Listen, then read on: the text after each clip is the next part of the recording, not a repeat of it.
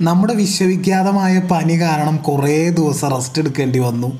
ആ സമയത്ത് എന്നെ അന്വേഷിച്ച വിളിച്ച സ്നേഹം അറിയിച്ച എല്ലാവർക്കും താങ്ക് യു താങ്ക് യു തിരിച്ചു വരാം. നമ്മൾ റിച്ചാർഡ് ടെംപ്ലറിന്റെ റൂൾസ് ഓഫ് മണി എന്ന പുസ്തകമാണ് അനലൈസ് ചെയ്തുകൊണ്ടിരിക്കുന്നത്. മെരുക്കാൻ ആദ്യം മനസ്സിലാക്കണം. പണത്തെ മെരുക്കാൻ പണത്തെ മനസ്സിലാക്കണം. അതിന്റെ നിയമങ്ങളും രീതികളും അറിഞ്ഞിരിക്കണം. കഴിഞ്ഞ നിയമങ്ങളുടെ ഒക്കെ പ്ലേലിസ്റ്റ് ലിങ്ക് താഴെ കോമന്റ് ബോക്സിൽ കൊടുക്കുന്നുണ്ട്. പ്ലീസ് ചെക്ക് ഇറ്റ് ഔട്ട് ആറ് മാസം കൂടുമ്പോഴോ ഒരു വർഷം കൂടുമ്പോഴൊക്കെ ഹെൽത്ത് ചെക്കപ്പ് എടുക്കാറുണ്ട് പലരും.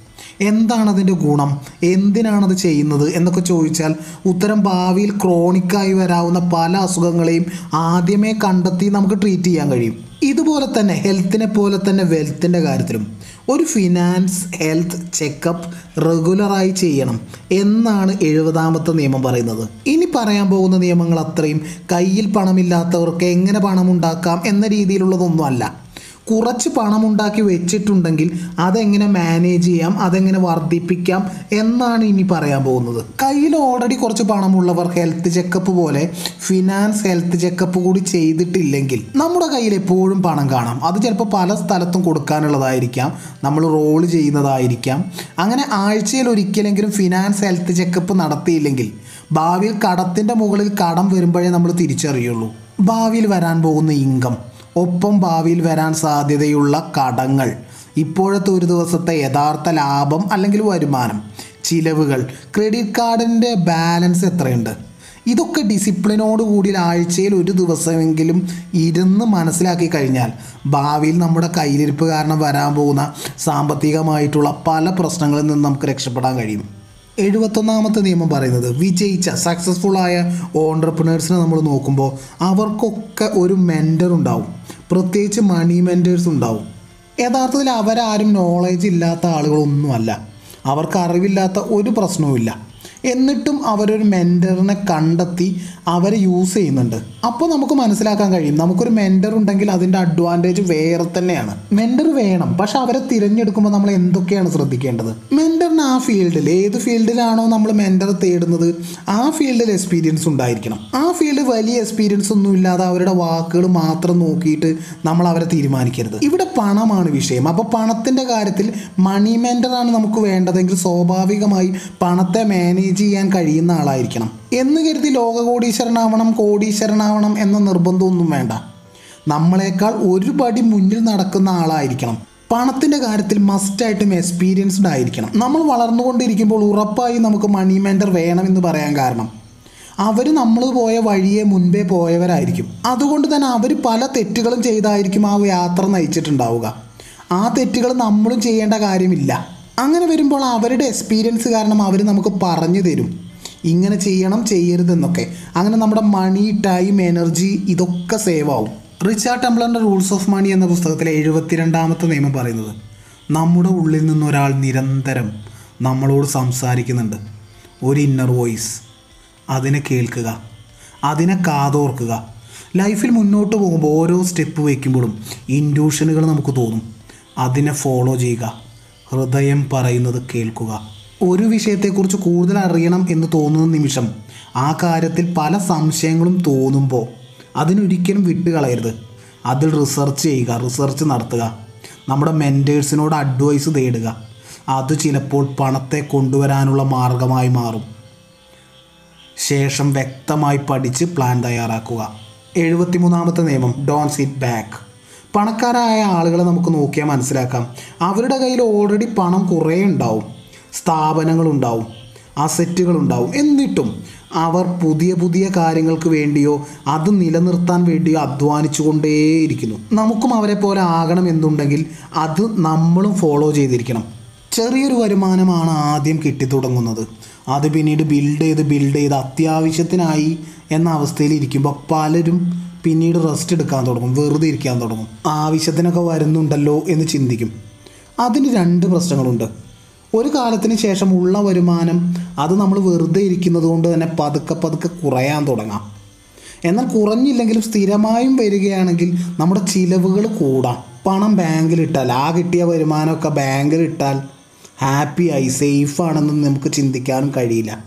ഇൻഫ്ലേഷൻ പണപ്പെരുപ്പം അതിനെ കൊന്നു തിന്നുകൊണ്ടിരിക്കുകയാണ്. എന്ന് കരുതി നിങ്ങൾ റെസ്റ്റ് എടുക്കരുത് ജീവിതത്തെ ആസ്വദിക്കരുത് എന്നൊന്നുമല്ല എഴുത്തുകാരൻ ഇവിടെ പറയുന്നത്. ജീവിതം ആസ്വദിച്ചുകൊണ്ട് വർക്ക് ചെയ്യണം.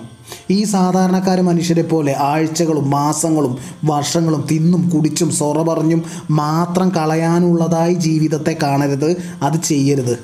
ജീവിതം അതിനുള്ളത് മാത്രമല്ല ഒരുപാട് ഒരുപാട് കാര്യങ്ങൾ ചെയ്തു തീർക്കാനുള്ളതാണ്. എഴുപത്തിനാലാമത്തെ നിയമം പറയുന്നത് സാധാരണക്കാർ സമയത്തെ കൊന്നു പണമുണ്ടാക്കും. പണക്കാർ ആ പണത്തെ കൊടുത്ത് ആ സമയത്തെ അങ്ങ് വാങ്ങും. എപ്പോഴും പണത്തേക്കാൾ വില സമയത്തിന് തന്നെയാണ്. നമ്മുടെ സമയം നമുക്ക് സേവ് ചെയ്യണം. എന്നാൽ ഇപ്പോൾ നടക്കുന്നതിനേക്കാൾ വർക്ക് നമുക്ക് വേണ്ടി നടക്കുകയും വേണം. അപ്പോൾ ആളുകളെ നമുക്ക് ജോലിക്ക് എടുക്കണം ഹയർ ചെയ്യണം. എന്നാൽ നമുക്ക് ഏറ്റവും നന്നായി ചെയ്യാൻ കഴിയുമെന്ന് നമുക്ക് ഉറപ്പുള്ള കാര്യങ്ങൾ അത് നമ്മൾ തന്നെ ചെയ്യണം. നമ്മൾ വീക്കായ മേഖലകളിൽ ആ ജോലി ചെയ്യാൻ നമ്മൾ മറ്റാരെയെങ്കിലും ഏൽപ്പിക്കണം. നമ്മൾ എപ്പോഴും ആളുകളെ ജോലിക്ക് വെക്കുമ്പോൾ അവരിൽ നിന്ന് എനിക്ക് എന്താണ് വേണ്ടത്? അതിന് ഞാൻ അവർക്ക് എത്ര പേ ചെയ്യുന്നു? അവരനുസരിക്കേണ്ട. എന്ത് ഗൈഡ് ലൈൻസ് ആണ് ഞാൻ അവർക്ക് നൽകേണ്ടത്? എന്നതിലൊക്കെ ക്ലിയർ ആയിരിക്കണം. അവരെ നമ്മൾ കെയർ ചെയ്യുന്നു എന്ന് അവർക്ക് തോന്നണം. നമ്മുടെ ലോങ് ടേം സ്ട്രാറ്റജികളൊക്കെ നമുക്ക് അവർക്ക് വേണ്ടി എക്സ്പ്ലെയിൻ ചെയ്യാം. കാരണം അത് കേട്ടുകൊണ്ട് അത് ചെയ്യുമ്പോൾ അവർക്ക് പല ഐഡിയാസും തോന്നാം. അത് നമുക്ക് ഉപയോഗിക്കാം. റൈറ്റ് പീപ്പിൾ എന്ന് നമുക്ക് തോന്നുന്നവരെ നമ്മുടെ അരികിൽ നിർത്താം. അവരെ കോൺസ്റ്റന്റ് ആയിട്ട് നമ്മൾ ഇടയ്ക്കിടെ പുകഴ്ത്താനും മറക്കരുത്. പല സമയങ്ങളിലും ക്ഷമിക്കേണ്ടതായും വരും. ആ സമയത്ത് ക്ഷമിക്കാനും പഠിക്കണം. നമ്മളൊരാളെ ഹയർ ചെയ്യുമ്പോൾ ഇതൊക്കെ ശ്രദ്ധിക്കുമ്പോഴും ഇതൊക്കെ ചെയ്യുമ്പോഴും ഒന്നു മാത്രം ഓർക്കണം. നിങ്ങൾ അവരുടെ ഫ്രണ്ടല്ല ബോസാണ് ആ ഒരു ഡിസ്റ്റൻസ് എപ്പോഴും ഇട്ടിരിക്കണം. ഇപ്പോൾ വീഡിയോ ഒന്നും കാണാത്തതുകൊണ്ട് കേരളത്തിലെ പ്രശസ്തനായ ഒരു മോട്ടിവേഷൻ സ്പീക്കർ വിളിച്ച് എന്നോട് പറഞ്ഞു നിങ്ങൾ ഒട്ടും പ്രൊഫഷണൽ കോണ്ടന്റിനു വേണ്ടി റിസർച്ച് ചെയ്യാൻ ഒരു ടീമിനെയൊക്കെ ഏൽപ്പിക്കാമല്ലോ നിങ്ങൾക്ക്? അങ്ങനെയാണെങ്കിൽ നിങ്ങൾക്ക് ഇടയ്ക്കിടെ വീഡിയോസൊക്കെ ചെയ്തുകൂടെ? അദ്ദേഹം എന്നെ വിളിച്ച് എന്നോട് ഇങ്ങനെയൊക്കെ പറഞ്ഞതിൽ അദ്ദേഹത്തിന്റെ ഈ സ്നേഹത്തിന് എനിക്ക് ഒരുപാട് നന്ദിയുണ്ട്. പക്ഷേ ഫ്രീ ടൈമിൽ ഒറ്റയ്ക്ക് ഇരുന്ന് വീഡിയോ ഉണ്ടാക്കുന്ന സന്തോഷമാണ് എന്നെ കൂടുതൽ സന്തോഷിപ്പിക്കുന്നത്. ആ സന്തോഷത്തിലേക്ക് മറ്റൊരാൾ വന്നാൽ ശരിയാവില്ല എന്ന് ഞാൻ പറഞ്ഞപ്പോൾ അദ്ദേഹം ഒന്ന് ഇരുത്തി ചിരിച്ചു. ഞാൻ അങ്ങനെയാണ്. ഒറ്റയ്ക്കിരുന്ന് വർക്ക് ചെയ്യുമ്പോഴാണ് എനിക്ക് കൂടുതൽ സന്തോഷം. എന്റെ ലൈഫിൽ എന്നാൽ എനിക്ക് പല സമയത്ത് ഒറ്റയ്ക്കിരുന്ന് വർക്ക് ചെയ്യാൻ കഴിഞ്ഞിട്ടുമില്ല. എന്നാൽ പോലും ഈ ഒറ്റയ്ക്കിരുന്ന് വർക്ക് ചെയ്യുമ്പോൾ ഞാൻ ഉണ്ടാകുന്ന സന്തോഷം മാത്രമല്ല അത് നൽകുന്ന അഡ്വാന്റേജ് എനിക്ക് ശരിക്കും ഞാൻ ഫീൽ ചെയ്തിട്ടുണ്ട്. അതിൽ നിന്ന് ഞാൻ മനസ്സിലാക്കിയത് നമ്മുടെ സ്റ്റൈൽ ഇതായിരിക്കാം. മറ്റു ചില ആളുകളെയും ഞാൻ കണ്ടിട്ടുണ്ട്. ഗ്രൂപ്പിലിരുന്ന് വർത്തമാനം പറഞ്ഞ് തമാശയൊക്കെ പറഞ്ഞ് വർക്ക് ചെയ്യുമ്പോഴാണ് അവർ കൂടുതൽ പ്രൊഡക്റ്റീവ് ആവുക. അത് നമ്മൾ തിരിച്ചറിയണം. നമ്മുടെ സ്ട്രെങ്ത് എന്താണ്? നമ്മുടെ വീക്ക്നെസ് എന്താണെന്നൊക്കെ. ഇതൊക്കെ പറഞ്ഞതിന് ശേഷം തൊട്ട് മുന്നത്തെ നിയമം ഒരിക്കൽ കൂടി ഞാൻ ആവർത്തിക്കുന്നുണ്ട്. ചില മേഖലകളിൽ നമ്മൾ വീക്കാണെന്ന് നമുക്ക് തോന്നിയാൽ ആ ജോലി മറ്റാരെങ്കിലും ഏൽപ്പിക്കണം. എഴുപത്താറാമത്തെ നിയമം ലുക്ക് ഫോർ ഹിഡൻ ഓപ്പർച്യൂണിറ്റി ഈ ഒരു വാക്യം നമ്മുടെ മൈൻഡിൽ ഫിക്സ് ചെയ്ത് അങ്ങ് വെക്കണം. ഏത് കാര്യത്തിൽ ഇടപെടുമ്പോഴും അതിനുള്ളിൽ ഒളിഞ്ഞു കിടക്കുന്ന സാധ്യതകളെ കണ്ടെത്താൻ നമ്മളൊന്ന് തേടണം. കിട്ടില്ല നിർബന്ധമില്ല. പക്ഷെ തേടണം. കാരണം നമ്മുടെ ഫോക്കസിൽ അതിലേക്ക് കൊടുക്കുമ്പോൾ നമുക്ക് അവിടെ ആ സാധ്യതയെ കാണാൻ കഴിയും. കഴിഞ്ഞ ഒരു നിയമത്തിൽ പറഞ്ഞൊരു ഉദാഹരണം ഞാൻ ഒരിക്കൽ കൂടി ആവർത്തിക്കുന്നുണ്ട്. എന്റെ വീടിന് പെയിന്റ് അടിക്കണം. ഏത് പെയിന്റാണ് അടിക്കേണ്ടത്? ഏത് കളറാണെന്ന ചോദ്യങ്ങളൊക്കെ എന്റെ മനസ്സിൽ വന്ന സമയത്ത് മാത്രമാണ്. അക്കാലം അത്രയും ഞാൻ പോയിക്കൊണ്ടിരുന്ന റോഡ് സൈഡിലെ അപ്പുറത്തും ഇപ്പുറത്തുമുള്ള വീടിന്റെ പെയിന്റിങ്ങുകൾ എന്റെ കണ്ണിൽ പെട്ടത്. അതിനു മുൻപ് ഞാൻ ആ വഴിയെ തന്നെയാണ് നടന്നത്. അതാണ് ഫോക്കസിന്റെ പ്രാധാന്യം. എപ്പോഴും നമ്മൾ അതിനെ തേടണം തേടിക്കൊണ്ടേയിരിക്കണം. ഓപ്പർച്യൂണിറ്റികളും സാധ്യതകളുമായിട്ട് ഡീൽ ചെയ്യുമ്പോൾ ടൈമിങ്ങിൽ ശ്രദ്ധിക്കണം. നമ്മൾ ഓപ്പർച്യൂണിറ്റിയോട് സ്ലോ ആയിട്ടാണ് റിയാക്ട് ചെയ്യുന്നതെങ്കിൽ കയ്യിൽ നിന്ന് പോവാം മിസ്സാവാം. ഫാസ്റ്റായിട്ടാണ് അതിനോട് റിയാക്ട് ചെയ്യുന്നതെങ്കിൽ ചിലപ്പോൾ നമ്മൾ റെഡി ആയിട്ടും ഉണ്ടാവില്ല. സോ നേരത്ത് ചെയ്യണമോ? ആ നേരത്ത് ചെയ്യണം. കൃത്യമായിട്ട് ചെയ്യണം. നമ്മളൊരു കാര്യത്തിൽ ഇടപെടുമ്പോൾ ഒരു ടാസ്കിൽ നമ്മൾ ഇടപെടുമ്പോൾ സീരിയസ് ആയിരിക്കണം. എന്നാൽ സാധാരണക്കാർ അവർ കിട്ടിയാൽ കൊള്ളാം എന്ന ഒരു ആറ്റിറ്റ്യൂഡിലായിരിക്കും. നൂറ് ശതമാനം ഡെഡിക്കേഷൻ പണമുണ്ടാക്കുന്ന കാര്യത്തിൽ ഉണ്ടായിട്ടേ കാര്യമുള്ളൂ. വിജയിച്ചവരെയൊക്കെ ഒന്ന് നോക്കി നോക്കൂ. നമുക്കൊരു കാര്യം മനസ്സിലാക്കാൻ കഴിയും. അവർ ചെയ്യുന്ന ആ കാര്യം വിജയിച്ച ആ കാര്യം അവർ മനസ്സിലാക്കിയാണ് ചെയ്തത്. നമ്മൾ ചെയ്യുന്ന ആ കാര്യത്തിൽ നമ്മൾ അവെയർ ആവുമ്പോൾ മറ്റുള്ളവരെക്കാൾ കൂടുതലായിട്ട് നമുക്ക് അതിലെ സാധ്യതകൾ കാണാൻ കഴിയും. നമ്മൾ അടുത്തതായിട്ട് പ്രിപ്പയറും അട്രാക്റ്റീവുമായിരിക്കണം അട്രാക്റ്റീവ് എന്ന് ഉദ്ദേശിച്ചത് നമ്മളെ വിശ്വസിച്ച് ഒരു ഓപ്പർച്യൂണിറ്റി മറ്റൊരാൾക്ക് നമുക്ക് തരാൻ തോന്നണം. അതിനു വേണ്ടിയിട്ടുള്ള ഒരു പേഴ്സണാലിറ്റി ഉൾപ്പെടെ പലതും നമ്മൾ ബിൽഡ് ചെയ്തെടുക്കണം. നമ്മുടെ പോരായ്മകൾ കണ്ടറിഞ്ഞ് ഗ്രൂം ചെയ്യണം. പെട്ടെന്ന് പണക്കാരനാകാൻ തുരിഞ്ഞിറങ്ങുന്നവർക്ക് പണം കിട്ടിയില്ലെങ്കിലും ആങ്സൈറ്റിയും ഡിസപ്പോയിൻമെന്റ് നിരാശയൊക്കെ ആവും ഫലം. അവരുടെ പണം ഇൻഅപ്രോപ്രിയേറ്റ് ആയിട്ട് ആവശ്യമില്ലാതെ കയ്യിൽ നിന്ന് പോവുകയും ചെയ്യും. ഒരു ലക്ഷം രൂപ കൈകാര്യം ചെയ്ത പരിചയമാണ് പത്ത് ലക്ഷം രൂപ നന്നായി മാനേജ് ചെയ്യാൻ നമ്മളെ പ്രാപ്തമാക്കുന്നത്. ഇങ്ങനെ പാളിച്ചകളൊക്കെ ഉണ്ടായി അത് പരിഹരിച്ച് സമയമെടുത്ത് വെൽത്ത് ബിൽഡ് ചെയ്യുമ്പോഴാണ് കാലാകാലം ആ വെൽത്ത് നമ്മുടെ കൂടെ ഉണ്ടാവുന്നത്.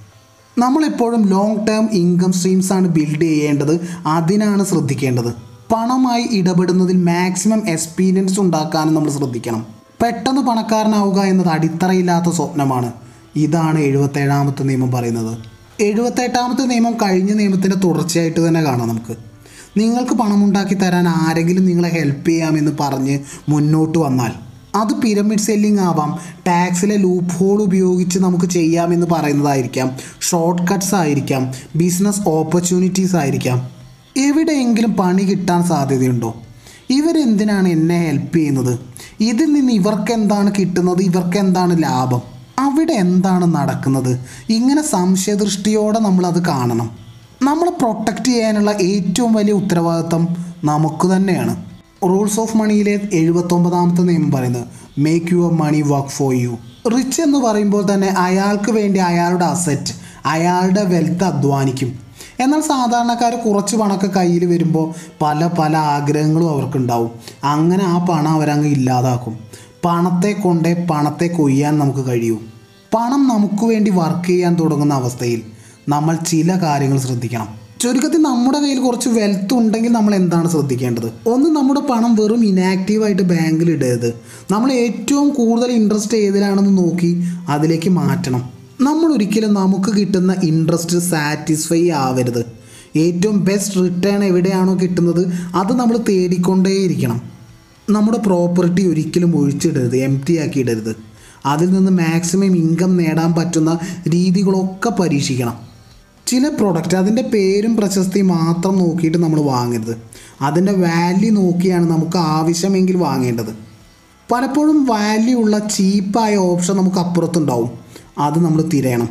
എഴുപത്തൊമ്പതാമത്തെ നിയമം പറയുന്നത് ഇത്രയേ ഉള്ളൂ. നിഷ്ക്രിയമായ പണം വേസ്റ്റാണ് അത് നമുക്ക് വേണ്ടി വർക്ക് ചെയ്യേണ്ട രീതിയിലേക്ക് അതിനെ നമുക്ക് മാറ്റണം. റിച്ചാർഡ് ടെംപ്ലറിന്റെ റൂൾസ് ഓഫ് മണി എന്ന പുസ്തകത്തിന്റെ അടുത്ത നിയമമായിട്ട് അടുത്ത ഭാഗത്ത് കാണാം. It's me M K Jayadev